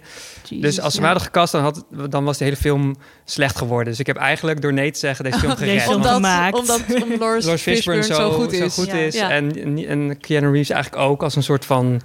Want dat is natuurlijk ook... Ja, dus misschien ook waarom die film nu nog steeds... misschien fris aanvoelt. Neo is niet zo'n gespierde man, man ja, actieheld. actieheld. Maar ja. een beetje zo'n... Ja, kan een beetje alle kanten op met hem. Van wat hij... Mm-hmm. Gewoon normaal. Ja, gewoon een nou, normale hacker. Een beetje bleek. Dude, ja, heel ja. bleek in het begin vooral. Oh mijn god, ziet er verschrikkelijk uit. Maar ja. Uh, ja. Dus dat, maar dat is inderdaad de, de tijd waarin die gemaakt is. We gaan nu even hebben over... Ja, de tijd van nu, hoe we nu naar die film misschien kijken. Want ja. nou, we kijken er Wel. nog steeds naar. En volgens mij ook met veel mensen met plezier. En uh, ja, is het nog steeds een film die... misschien wel meer dan ooit dingen zegt waar we wat mee kunnen. Um, ik heb bijvoorbeeld even gekeken naar van... ja, het zijn een beetje open deuren die ik misschien intrap... maar de, de rol van technologie in ons huidige leven... die mm-hmm. nu veel aanweziger is dan toen. Ook de beeldcultuur, uh, wat ik net zei. Uh, negenennegentig, internet stond nog een beetje in de kinderschoenen. Tegenwoordig hebben we altijd overal ons telefoon. Instagram heel belangrijk, Facebook heel belangrijk. Um, ja, daar hebben we de filosoof Baudrillard... de Franse mm-hmm. filosoof en zijn hyperrealiteit... Echte filosofen mogen mij hierna bellen, mailen met hoe het echt zit. Maar wat ik ervan heb begrepen is uh, dat Baudrillard zegt eigenlijk van... we leven een soort hyperrealiteit waarin alles naar alles verwijst de hele tijd... behalve nog naar de werkelijkheid. We zijn zoveel stappen verwijderd van waar het eigenlijk om ging. Uh, Alles is een kopie van een kopie van een, een kopie. Kopie van een kopie, waardoor, er, ja. Ja, waardoor we eigenlijk niks meer zeggen over hoe het echt is. Hij noemt dat ook the desert of the real. Iets wat Morpheus ook zegt als hij, Matrix, of als hij Neo voor het eerst introduceert in de Matrix. Welcome to the desert of the real. Het zijn een paar laatste oh, ja, ja. flatgebouwen die soort nog staan. Van de soort laatste van, scraps ja, en dat, van de wereld, ja, zoals volgens, die er ooit uit Volgens Baudrillard is dat zeg maar nog het kleine restje realiteit wat er nog is, maar wat we eigenlijk dus niet meer onderhouden, omdat we zo druk bezig zijn met de verwijzingen van de ja. verwijzingen van de verwijzingen. Neo heeft ook zijn boek uh, in zijn ja, huis Ja, hij heeft zijn boek in zijn handen. Uh, daar heeft hij floppies, floppy disks of disk, uh, mini-disk in zitten met, met codes of zo. Oh, die, ja. die verkoopt hij aan die, uh, die verkoopt hij aan die mensen die aan de deur staan. Ja, ja, ja. Uh, Baudrillards, die was zelf niet helemaal... Die zei dat de Wachowski's zijn werk verkeerd hadden geïnterpreteerd. Zoals ik dat heb gedaan, is het ook niet uh, heel gek. Uh, wat je onder andere zou kunnen zeggen... Jouw interpretatie is een interpretatie van een interpretatie. Precies, van, ja, het boeit helemaal niet meer wat, wat die werkelijkheid heeft gezegd. Uh, maar wat onder andere je zou kunnen zeggen is van... Uh, Baudrillard is heel erg anti-cyber. Terwijl die films, uh, zeker ook de, de latere delen... Ja, met hun special effects cinema eigenlijk heel erg daar ook op leunen, zeg ja, maar. Ja. Uh, ja, juist Hollywoodfilms waarin mensen voor een greenscreen staan... alleen nog maar worden omringd door dingen uit de computer. Dat, zeg maar, dat zijn ook weer verwijzingen naar dingen die echt... Best- ja, je kan soms gewoon zien van ja, deze gast staat echt niet echt in de jungle... maar mm-hmm. hebben ze gewoon erbij getekend. En ja, je zou kunnen zeggen, die films leunen daar ook heel erg op. Dus ze, ze bekritiseren het misschien, maar ze, ze zijn er ook heel erg van afhankelijk. Um, ander voorbeeld dat hij geeft is ook Disneyland bijvoorbeeld. Baudrillard van...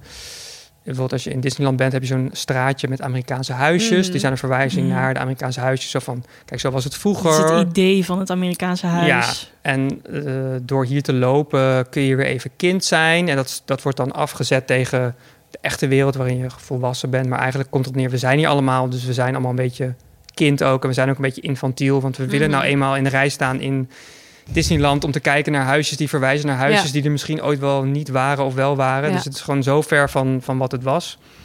Um, en um, ja, iets anders wat je gewoon zou kunnen zeggen is... Uh, we zijn nu zo met z'n allen bezig met... en dat is even heel erg kort door de bocht... met Instagram en Facebook. We vinden het belangrijker om likes en hartjes te krijgen in de digitale wereld...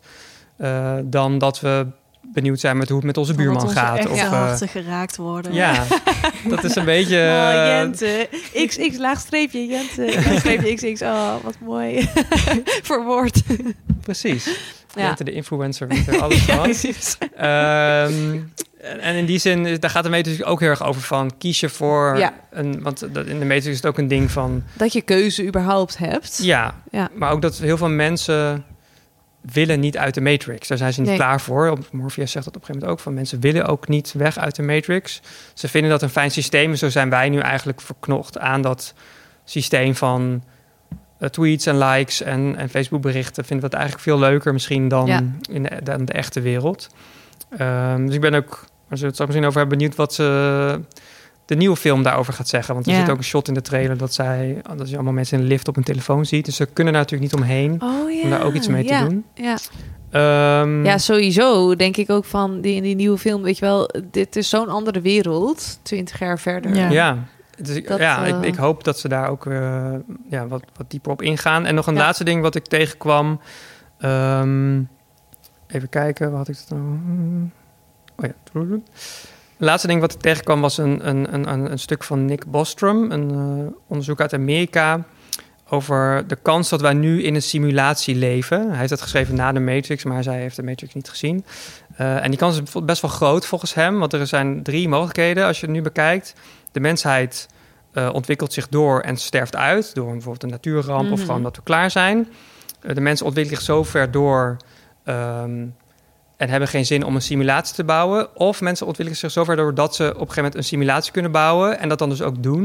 En die simulaties gaan ook weer simulaties bouwen. Dus de kans dat dat zo is, is volgens hem één op twintig. Omdat die drie scenario's zijn volgens hem de enige mogelijkheden. Dat zeg maar als de, de mensheid... Is dit nou weer vol?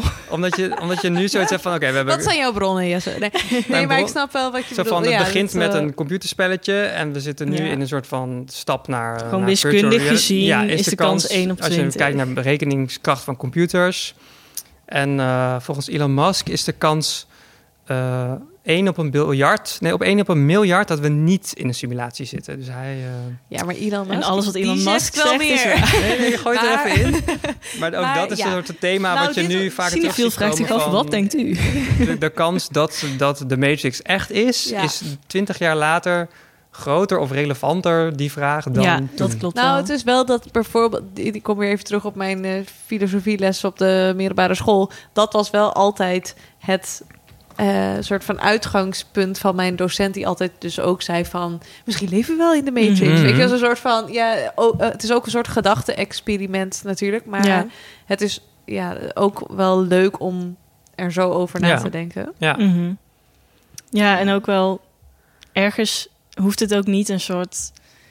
hele heel complot te zijn van dat we niet doorhebben dat we in een simulatie leven en dat de computers ons leegzuigen van onze energie. Mm. Maar ja, het is in, in zekere zin ook wel waar dat we gewoon best wel het fijn vinden uh, om deel te nemen in onze eigen simulatiewereldjes. Zeg maar, als ik uit eten ga of zo...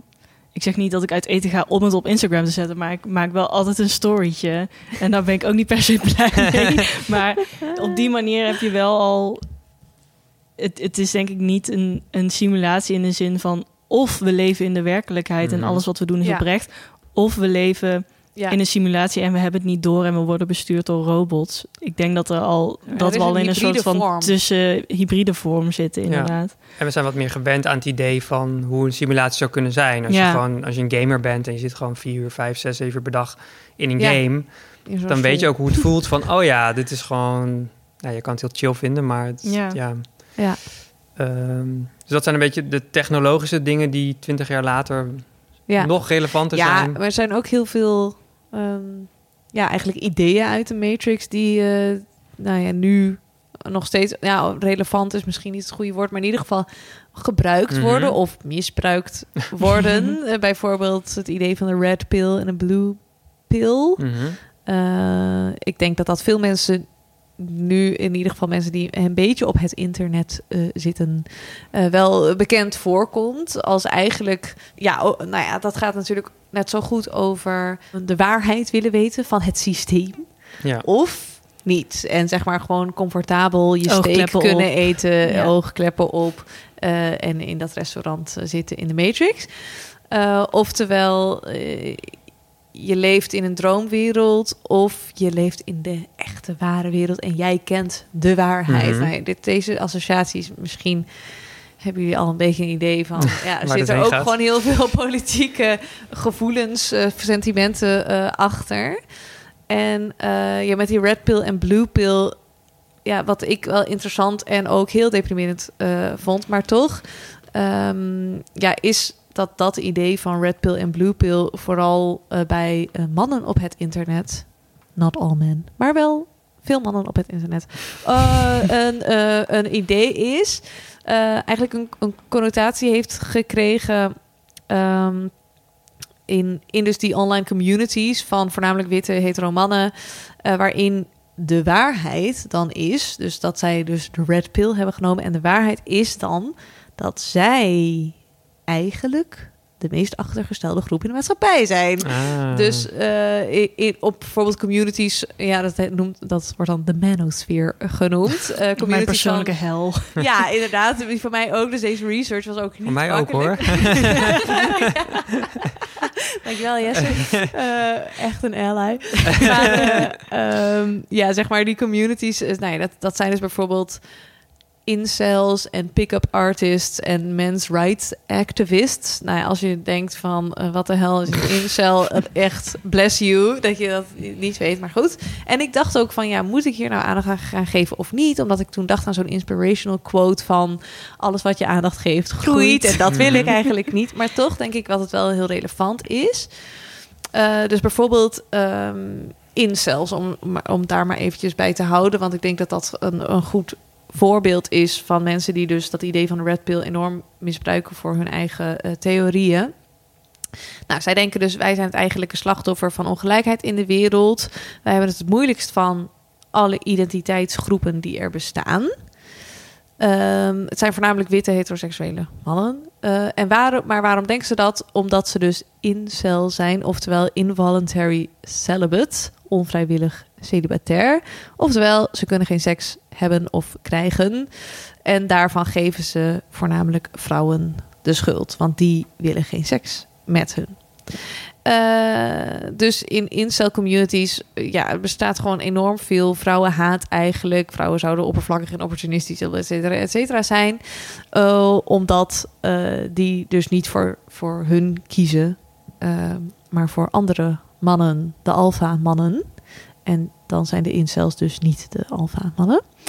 Uh, en het feminisme natuurlijk...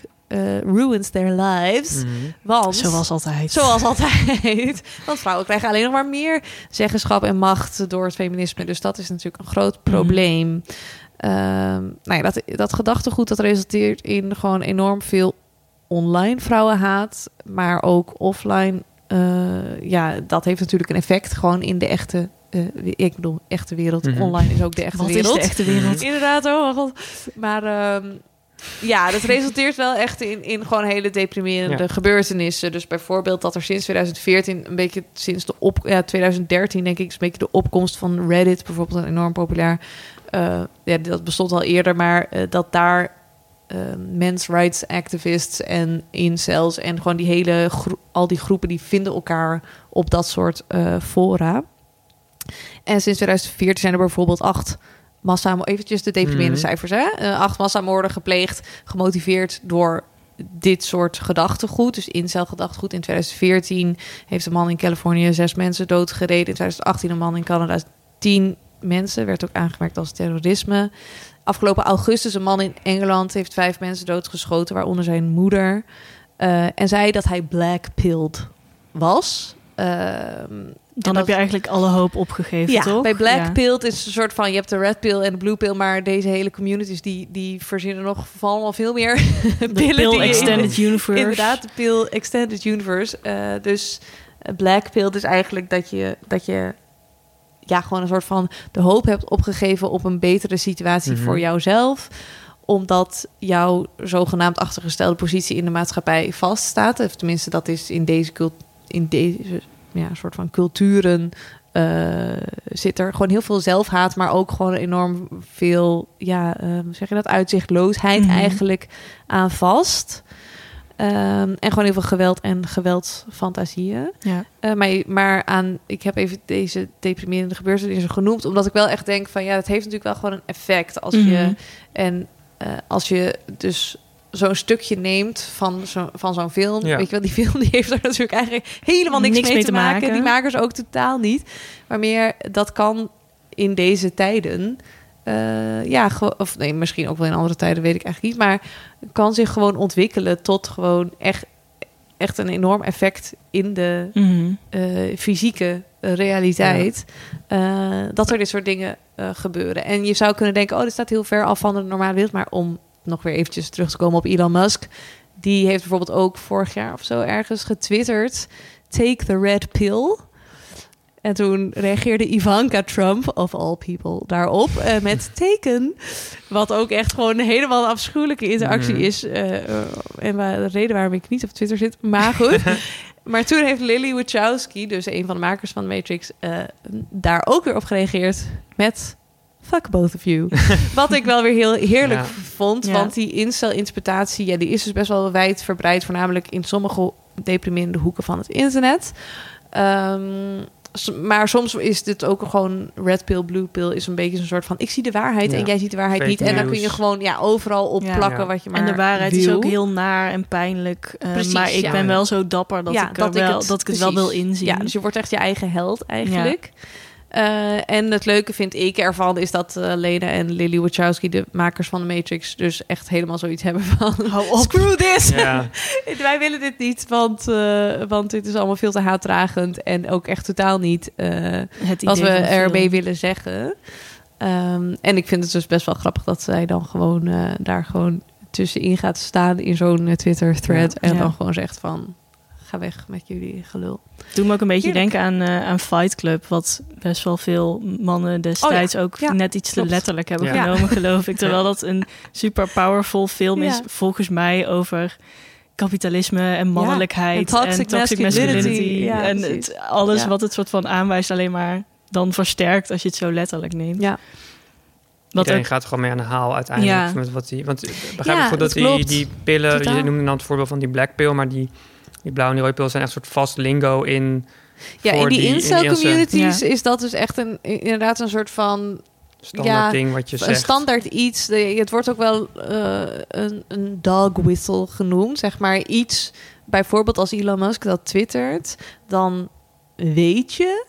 daar reageren, zoals een, als een hond op een hondenfluitje... Mm-hmm. gewoon enorme uh, k- uh, ja, soort van groepen mensen reageren ja. op precies die bewoording. Ja. Bijvoorbeeld net die zoals dan weten waar het voor staat. Woke of zo ja. zou mm-hmm. zeggen. Of inderdaad, die dan weten waar het voor staat. Dus als jij zegt gewoon take the red pill... dan is dat, dat heeft niks, niks onschuldigs meer. Mm-hmm. Ja. Um, maar dat heeft allemaal te maken met een soort van collectieve connotatie die je daarmee moet hebben. Daarom heb ik dus, dus nu eventjes helemaal een soort van lezing over de incel community gegeven. Maar omdat ik gewoon wel denk van ja, dat heel, heel veel men- mensen weten dit mm-hmm. wel. En uh, die, ja, of die voelen daar iets bij. Of die voelen een soort van, oh, dat is dus de waarheid. Ik ben, ik hoor daar ook ja. bij. En als iemand zoals Elon Musk, die gewoon enorm machtig uh, is en heel veel uh, volgers heeft... zoiets twittert, ja, dat maakt wel echt een Precies, verschil... Ja. Uh, in hoe uh, gesteund mensen zich ook voelen. Mm. Ja. Dus, uh, maar goed, maar... Okay. Er zijn ook leukere interpretaties ja, Jens, van heb jij nog Matrix. Iets moois misschien om mij af te sluiten? Deze... Nou ja, um, Lena en Lily Wachowski hebben ook, uh, zijn ook wel positief... over nieuwe interpretaties ja. van hun film. Um, ze hebben namelijk uh, zelf ook zich geuit over het feit... dat heel veel mensen hun films... Uh, nu aan het lezen zijn als een soort van allegorie voor queerness en de ervaring van transgender mensen. Ook omdat ze allebei inmiddels uit de kast zijn als transvrouwen. En uh, Lana is in tweeduizend acht uit de kast gekomen, als ik het goed heb. En Lily in tweeduizend zestien. En ook daarvoor al uh, was al in de queer community een soort van... Uh, ja, ja, een soort van kinship met deze film van... oh, ik voel me heel erg gezien hierin en...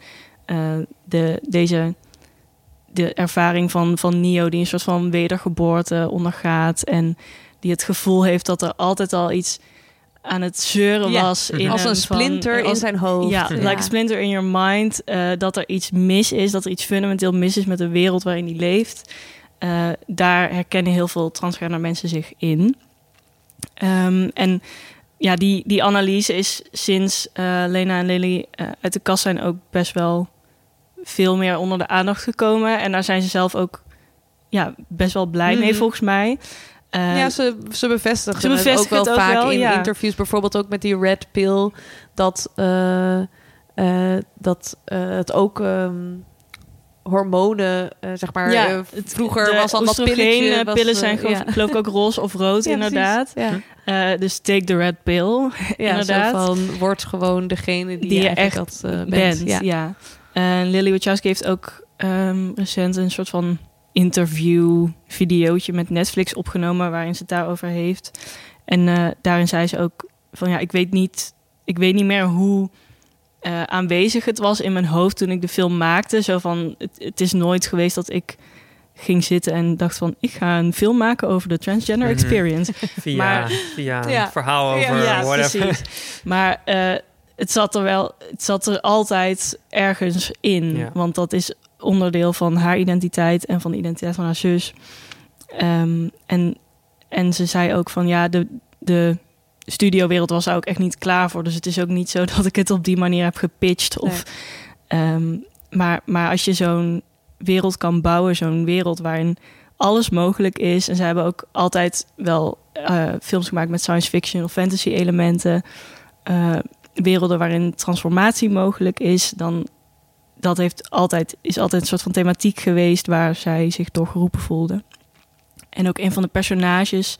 Switch in de film, die gaat redelijk oh, ja. snel dood volgens mij. Maar mm-hmm. heet ook Switch. Uh, heet Switch, dat ja. is sowieso al mooi. Maar die, uh, het was ook eigenlijk de bedoeling dat die dan een man zou zijn in de echte wereld en een vrouw in de Matrix of andersom. Of in ieder geval dat diegene dan switchte. Uh, en dat kon dan natuurlijk net niet. Uh, dat mocht niet van de studio? Nee, dat, dat nee. is wat Lily in dat, in dat interview okay. zegt, dat dat ja. van de studio niet mocht. Of in ieder geval niet echt kon. Maar die is wel heel androgyn. Ja. Die is wel heel androgyn. Ik vind Neo, waar we het net ook over ja. hadden, als, als niet-typische actieheld. Keanu Reeves heeft zeker in deze film ook best wel slank lichaam. Heeft een best wel androgyne uitstraling ja. af en toe. Um, Carrie-Anne Moss ook eigenlijk. Ja, ja, zeker. Ja, ja, want ook in Trinity. Het begin zegt, zegt Neo toch ook tegen Trinity... I thought you were a guy. Ja, ja. ja. ja. En dan, dan, dan heeft hij iets over dat, people do ja. of zo. Oh ja, hij kent haar dan als hacker, do. gewoon oh ja. Als, ja. als username Trinity. En daar gaat het dan over. Maar dat is natuurlijk wel een mooie snippet om er dan uit te halen. Ja. En Lena heeft ook uh, volgens mij een speech uh, bij de Glad Awards gezegd. Ik weet niet zeker of het daarbij was hoor. Maar um, dat, dat, je, dat ze het wel mooi vindt dat je uh, dat kunst dus eigenlijk zo fluïde is. En dat je op een gegeven moment... met andere ogen naar iets kan kijken... en het op een hele nieuwe manier kan begrijpen. Um, en dat, dat is bij de Matrix wel echt zo... dat je, dat je de, als je het vanuit deze lens kijkt... en je ja, hoort een quote zoals... Weer... It seems that you've been living two lives, mister Anderson. Of Morpheus die zegt... Like everyone else, you were born in a bondage. Ja. Um, dat daar... Oh, Judith Butler zou wel weten wat ze ermee moest doen. Ja, ja. dat ja, je daar heel zijn. erg ja. je, jezelf in kan herkennen. En, en dat Lily en Lena daar zichzelf ook wel in hebben gestopt, denk ik. En er zitten natuurlijk ook best wel veel thema's... die in heel veel queer film en televisie terugkomen... zoals zo'n found family. Uh, op, dat, nee. op die heb ik ja. het Nazar-schip. Ja. Of ja. Uh, ja. überhaupt het idee van een, een matrix, een hokje waar je in... ingeplaatst wordt en het rebelleren tegen autoriteit en zo. Uh, uh, dat kan je daar natuurlijk ook allemaal door lezen. Dat is ook, ja, ook heel erg belangrijk ja. in de Matrix. Ja. En er is een, uh, als, je, als je hier wat dieper in wil duiken, is echt een heel mooi video-essay van um, een YouTube-kanaal Now You See It. Sowieso heel goed kanaal. Maar die hebben uh, scènes en fragmenten uit de Matrix um, geknipt en geplakt met quotes van Lena en Lily. En daardoor krijgen al die beelden en al die scènes gewoon net even een andere lading. Die zullen we wel in de show notes zetten. Het is echt een hele mooie, ja, mooie manier van naar die film kijken. En uh, ja, dat is dan wel een soort van silver lining... als je ja. bedenkt hoe mensen aan de ja, haal gaan gelukkig. met filmsoms. Ja, nee, dat is dat wel het echt ook wel uh, gewoon... Ja. Uh, Juist iets heel moois en heel troostends ja, kan zijn... Dat er ook ja. gewoon een hitfilm is... waarin je jezelf zo kan ja. herkennen... In, ja. in de struggles van het hoofdpersonage. Ja. Dat uh, is dan fijner dan... Uh, ja. als je het ziet als een soort van justification... van je frustraties over ja. dat je geen seks ja. hebt. Mooi gezegd. Uh. Laten we nog even kort hebben over het volgende deel. Deel vier... Ja. Want uh, ik keek op I M D B en er stond uh, voorlopig geen synopsis beschikbaar. Zo van, oh, het moet, het moet allemaal geheim niet, uh, blijven. Ja. We hebben de trailer gezien. Ja, in de, op de trailer stond, uh, tenminste toen ik vorige, keer, vorige week uh, zag... Uh, in de bioscoop stond er zestien december in de bioscoop. Maar ik denk ik, niet dat uh, dat gaat drieëntwintig, ik denk, het staat nu op drieëntwintig december. Ik denk wel dat die gaat zal komen. Wel echt heel leuk Volgens zijn. mij blijven ja. alle grote titels staan... Ja. Uh, dus deze hopelijk ook. En anders later. Ja, dat zou heel cool zijn. Ja, ja ik vond die trailer dus echt wel heel leuk gewoon. Ja, ik, nou ja, wat ik eigenlijk vooral heel vet aan vond... sowieso in die trailer zit eigenlijk gewoon... de hele Matrix deel één zit er voor mijn gevoel... er zitten gewoon heel veel van die key scenes... Mm-hmm. die zitten er gewoon opnieuw in. Wat ik wel leuk vond en charmant. Uh, maar je kan je natuurlijk ook een beetje flauw vinden of zo... maar ik vond het leuk... Uh, en wat ik gewoon heel leuk vind... en ik hoop dus ook dat dat, dat echt zo is... dat het gewoon nog steeds... Uh, Keanu Reeves en uh, Carrie-Anne Moss... zijn die de hoofdrollen spelen. Mm-hmm. Ja, weet ik ook niet honderd procent zeker of dat dus echt zo is. Ik las dat Le- Lana die had gezegd van... Uh, want ze zei... Warner Brothers kwam elk jaar met een soort van... vrachtwagen met geld naar ja. ons toe. Van, ja. uh, maak er nog één. Maak er nog één. Ja. En toen nee, nee, nee. En toen had ze een heel slecht jaar... waarin haar ouders overleden en een goede... vriend of vriendin overleed. En dat ze zei van... ik kon niet met mijn ouders praten... maar ik kon wel nog met Neo en Trinity oh ja. in gesprek. En toen heeft ze besloten om het wel te doen. Toen had ze opeens een verhaal met hen. Dus ik denk ook wel dat het... dat verwacht ik dan in ieder geval dat het heel erg over hun gaat. Ja. Over hun, mm-hmm. ja. wie zij zijn en wat ze, wat ze nu doen misschien. Of, ja. uh, en dat het dus... ja. Ja, ik hoop dat, dat, ja, dat, dat een beetje dat de kern gewoon, uh, Ja, wordt. Dat vond ik gewoon wel vet. Een soort van, weet je wel, wel echt zo'n soort van actiefilm. Bijna een soort superhero film, maar dan gewoon wel vijftigers. Ja, ja. dat vind ik ook wel Heerlijk. cool, ja. ja. Zo zien ze niet uit als vijftig. Nee, nee, maar ze zijn wel ouder. Okay, Misschien ja. doet dat ja, slijm toch iets. Ze zijn nog steeds allebei wel heel knap. Ja, ja, ja. Dat, uh, eigenlijk dacht ik ook de hele tijd bij Matrix deel één, dacht ik, jeetje, jullie zijn zo knap. Had jullie dat, had ja. dat niet? Knappe lui. Ja, hele ja. knappe... Ik bedoel, ja, over het algemeen zijn filmsterren natuurlijk knap, ja. maar ja. uitzonderlijk knap. Met P V C-pakjes. Ja, ook nog. ja. ja, ik ben wel benieuwd naar deel vier of het... Ik ben altijd heel erg bang bij dit soort films die dan ineens een sequel krijgen, of het nog wel die relevantie en die actuele feeling heeft als toen. Want ik... Ik hou dan een beetje mijn hart vast ja, dat het niet tuurlijk. zo van... Oh, ja. we zijn allemaal verknocht aan onze telefoons. Mm. En uh, ja, niemand leeft nog in de echte wereld. Ja, yelling ja. at cloud. maar uh, ja, de, de Wachowski's kennende, denk ik dat het wel cool wordt. De trailer ziet er ook helemaal niet zo uit, nee, vind ik. ik vond het wel fris uitzien. Ja. Ook ja, een beetje van, niet zo van, oh, kopie, maar meer van inderdaad geüpdate naar nu. Maar mm-hmm. met een paar ja. knip. Ik hoop dat het niet zoveel wordt van, oh, Trinity doet weer... Coole time, dat ze haar been helemaal optrekt en ja. een karatetrap doet. En ik hoop eigenlijk niet dat dat de hele tijd weer van die te veel hetzelfde is of zo. Oh ja, nee. Ja, dat, ja, dat, dat zag ik best wel veel. Oké, okay, wel... erin. erin ja. ja. Maar het voelt wel als een nieuw verhaal ook. Ja. Want ja, het, het enige wat volgens mij daar duidelijk wordt is dat Neo geheugenverlies heeft. Ja, wat een soort herstart. Allemaal blauwe pillen, oh, die ja. spoelt die door de yeah. vastafel of zo. Dus dat je wel denkt, hmm, oké. Okay. Ja, ik kreeg van Neo een beetje het gevoel dat hij dus...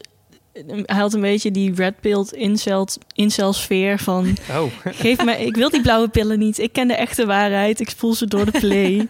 Oh. Uh, en uh, en Neil Patrick Harris als uh, therapeut of ja. zo. Ja. Oh, ik had Neil Patrick Harris echt helemaal gemist. Ja, met een blauwe bril. Ja, wat leuk. Met een hele overdreven bril, inderdaad. Ik zie trouwens nu dat wij heel ja. erg een blauwe trui aan hebben, Fien. Mm-hmm. En ik oh, heb heel erg een rode trui. Rood. Oh, shit, ja. Maar gisteren was ik echt helemaal in het rood. Okay. Nu ben ik helemaal in blauw. What does that Als je mean? nu, uh, wat zou je nu ik kiezen? Shift. Ik heb hier een rode ja. en een blauwe pil, Fien. Wat zou je doen? Uh, ja... Ik neem toch wel echt de rode pil. Ik wil, ben gewoon nieuwsgierig of Elon Musk eigenlijk gelijk heeft mm-hmm. of niet. Je wil de waarheid weten. Ja, I want to know. En want ik, ja, het ook omdat je toch eigenlijk kan je nog, je kan nog wel terug. Ja, maar dan moet je wel je hele crew verraden en oh ja, en mensen met agent. Oké, okay, ja, nee, maar toch wil ik dan wel de okay. rode pil. Ja. Ja, jij? Oh. Nou, ik zou voor blauw gaan. Ik hoef het allemaal niet te weten. Ik vind het al prima zo. Ik ook. Ik heb het even naar mijn zin. Ja. ja. Ja, ik heb het ook wel naar mijn zin, maar daar gaat het niet om, jongens. Ik voel niet een soort van morele verplichting om de mensheid te bevrijden, denk ik. Ja, maar als je de rode pil neemt, dan ben je niet meer je per bent niet se de Neo. Nee, nee maar, dan, niet one, nee, maar, maar als ik, ik niet de one ben, wat haal ik er dan uit? Nou, je weet de waarheid. Je ja. heeft geen leugen. Ja, maar dan, is dat leuk? Ja, de, het hoeft niet leuk Jij te zijn. Jij wil gewoon hè? in onwetendheid. Ja, ik vind dat blijven. heel fijn. Ik Wat zit je? lekker okay, in mijn Tina. grot te kijken naar schaduwen. Dit is fijn. Nou ja, als ik dan die rode pil heb genomen, dan bevrijd ik jullie dus is niet. Nee. Laat ons met rust, Fien. uh, tot zover, dank jullie wel. Uh, ja, de Matrix vier Resurrections draait dus vanaf drieëntwintig december hopelijk in de filmtheaters en bioscopen. Uh, dit was de Cineville podcast. Dankjewel Jente en Fien. Graag gedaan. Voor deze filosofische ja, aflevering. in, in de film uit mijn uh, middelbare schooltijd. Ik bedacht me nog dat ik vroeger had ik een wachtwoord. Het was Neo negenennegentig. Ik kwam net nog even boven. Nou ja. Uh, ja. Um, dit was het. Volgende keer zijn we weer met een terugblik op tweeduizend eenentwintig. Oh, wat vliegt de tijd. Ja. ja. Dus eind december zijn we allemaal bij. Jullie hopelijk yes. ook. Luisteraar. Zeker. En Tien en oh, Jens. Ja. En de uh, dank jullie wel en uh, tot de volgende. Doei. Doei. Doei.